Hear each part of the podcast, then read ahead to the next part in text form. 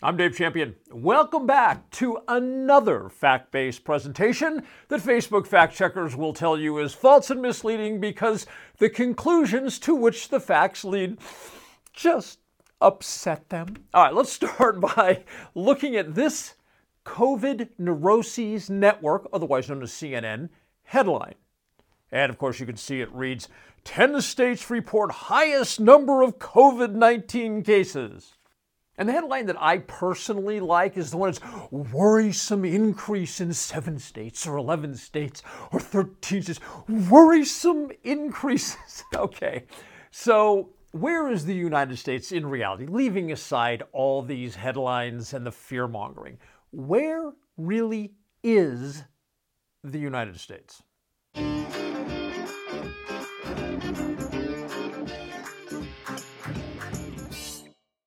A big part of what we're going to be discussing today is the difference between how a virus spreads in an urban environment and how the virus spreads in a rural environment, which is key to understanding the numbers, not the headlines, because they're just nonsense, but the numbers of what's really going on. But before I get to urban versus rural, I want to start by looking at the US death numbers to put this into perspective. As you can see right here, from late July through late September, the number of deaths from COVID 19 in the United States was on a continuous downward trend. Then you'll see right here it flattens out. And I think it's important to note that it is now flat, neither increasing nor diminishing, because the headlines tend to give the impression that things are out of control. And as you can see from at least the number of deaths, things are not out of control. So, how is the United States doing in the area of new daily infections? And for that, let's take a look at, of course, if you're watching one of my presentations, the data. You can see right here, as I've said time and time again, you've got to have the red line to get to the blue line. In other words, what you're seeing here is the herd immunity pyramid. Cases went up dramatically, herd immunity was attained, and the cases began to drop off significantly. But what's this over here? What that is, is rural states. So let's go back to the initial herd immunity pyramid. This that you see here, this is this dramatic, almost vertical rise, is cases spreading within the urban environment in the United States. And of course, that was also the place where the most testing was going on. Then you see the urban environment hits herd immunity right there, and then it drops off. And then you get down to here, and right here, about the first couple days in September, is when the virus starts spreading more robustly within the rural states. And we see the completely expected and well anticipated increase reflected in this line.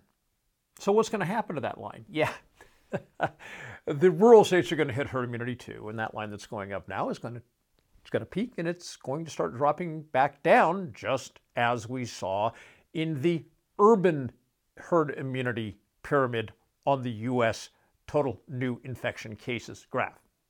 I just told you that the latest upswing. We went up to the pyramid, hit herd immunity urban, came down, and now we're going up in rural. So let's talk about some rural states. This chart you're looking at right here designates states, the darkest states being those that have the highest number of new daily cases. Obviously, we're not going to go through all of this. This is from John Hopkins. We're only going to take a look at the top three. I think we'll start with Montana. Pretty dramatic increase, yes? Okay, so yeah, it looks dramatic on a graph, but we have to put things into perspective. So, Montana, on its highest day of new daily infections, had 720 new daily infections. Compare that to New York, that on its highest day had more than 12,000 new daily infections. 12,000 a day more than, versus 720. Let's look at North Dakota now. Again, pretty dramatic upswing, yes? and yeah, again, their highest new daily infection rate was 722 infections in a single day. So they're right on par with Montana, and we're talking in the low 700s versus a state like New York that, when it was raging, was at more than 12,000 new infections a day. Next up, South Dakota.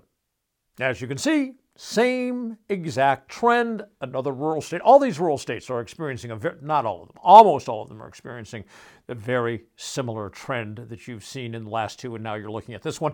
And South Dakota had on its very highest day right here, a thousand new infections.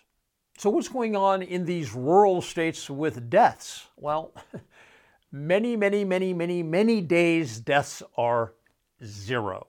Uh, many of them, by that I mean many of the days, are single digit, and some of them are the low double digits 11, 12, 14. Nothing like we were seeing in the urban centers. I keep bringing up how things were in the urban centers. Remember that line that was going up, okay, before they, the urban centers hit herd immunity? Why am I saying that? Well, because people still have in their heads all the horrible news, and, and it was, it was pretty disturbing. All that horrible news coming out of the urban centers like New York City that were hot spots. Okay, so people have that in their head, and, and the media, like the bogus headlines I showed you earlier on, the media is trying to cause the public to think by, by not giving numbers, by simply saying things like, oh my God, a worrisome increase in cases. They're trying to get the public to think that what's going on now in America is the same thing that was going on in the urban centers four months ago. No, not even remotely the same. These rural increases are going are, are incredibly minimalistic. They're going to go up a little bit.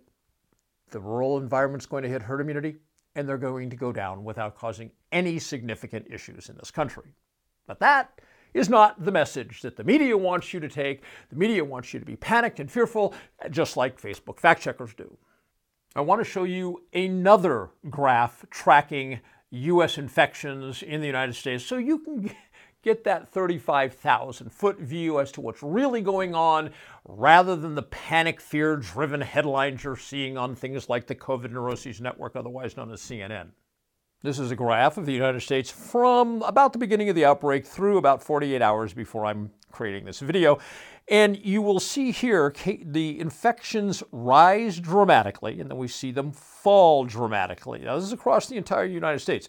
But it's important to note that the increase and the fall are in the urban centers. Now, this fall that you're seeing is not herd immunity. This fall is lockdowns. Okay, so and there's a whole whole bunch of reasons that you see this this just crash in a lockdown.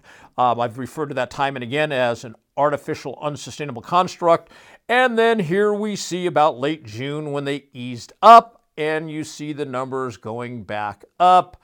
And this point here is when the urban centers hit herd immunity. And then you see cases falling again all the way through approximately the beginning of October. Right here, you see the cases upticking ever so slightly, and that's the virus taking off as we've been discussing. As you can clearly see, compare this to this, yeah, the US is not in any way, shape, or form in, a, in bad shape. And all these panic, fear driven headlines you're seeing, yeah, it just grossly irresponsible and, in my opinion, disgusting behavior on the part of the media. The other headline I love is that hospitalizations are hitting new records in fill it in five states, seven states, 11 states, 13 states, whatever. Okay. Hospitalizations are increasing. They're hitting record levels. Ah! Okay, so here's the thing. If you've got a rural state that had like their record of people being in the hospital on any given day concerning COVID 19 was like 27, if they now have 29 people that's a record. you see how the media does this. These rural states have had very few cases coming their way until about the end of September when the numbers started to rise in the rural environment. So now, states that had virtually no one hospitalized due to COVID 19, Now they're having a little uptick. Eh, but the press wants you to believe it's a disaster, it's a crisis. And it's not. It's just if your numbers were incredibly low to begin with and they tick up, that's a record, right? Yeah, but it's nothing to be, there's nothing for the nation to be concerned about. When I tell you this and such is going to happen in the future, I usually move out two, three weeks into the future and I put it in my calendar to check again. And just yesterday, as I'm sitting here filming this today, just yesterday, the reminder came up to look at Florida because it's been three weeks since Ron DeSantis, the governor of Florida, lifted all personal restrictions concerning the virus in the state of Florida. And of course, everybody, the, news media and Fauci, who's owned by Big Pharma, you know, oh, this is terrible. This is dangerous. It's going to be a disaster. And of course, they were all attacking DeSantis. So I told you at the time, there might be a small uptick, and that will be the most. Um, so let's take a look now, three weeks later, at what has actually happened in Florida. All right, so looking back historically, of course, you've got to have the red line to get to the blue line, and this is the moment that Florida hit herd immunity. This line here is the exact date that Ron DeSantis, the governor of Florida, lifted all personal virus restrictions in the state of Florida. This line shows that there has been no negative impact whatsoever. Uh, I had predicted there might be a slight uptick. There hasn't even been a slight uptick.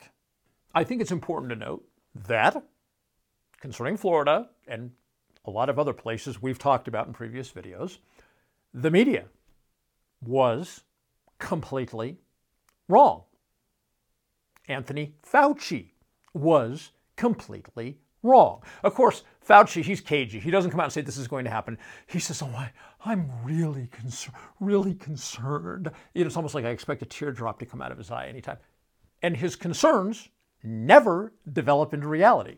But no matter how many times Fauci's concerns never develop into reality, the media says, Anthony Fauci says, Anthony Fauci is concerned, Anthony Fauci is worried, Anthony Fauci counsels that this is bad you have to ask yourself, considering that he's been wrong virtually 100% of the time,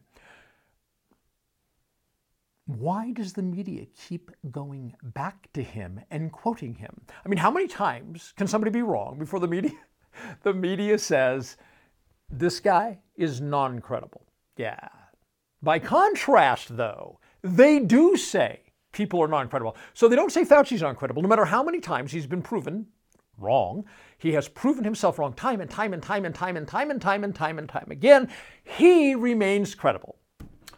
But the media, especially like Facebook fact checkers, they do determine that people are non credible. For instance, in my case, if you go back to March when I started making SARS CoV 2 and COVID 19 videos, I have been right 100% of the time. And any, any fact checker who wanted to go, I mean, I know it's a big investment of time to go back and watch all those videos, I totally get it. But if somebody did, what they would find is every step of the way, I've been right. Fauci's been wrong. The media continues to go back to Fauci. I've been 100% correct. Facebook fact checkers say I am promoting false and misleading information. Now, I don't care what the media says, and I don't care what Facebook fact checkers say. I only care about two things. I care about what I think when I look in the mirror and I know where my integrity is at, and I care that if you're following me and you're watching these presentations, you, over time, can put all the dots together and say, yeah, this totally makes sense why, are, why is this narrative going on when this over here is reality? Uh, if you, following my presentations, following my posts over all these months, have an accurate picture in your head of what's going on, that's all I care about.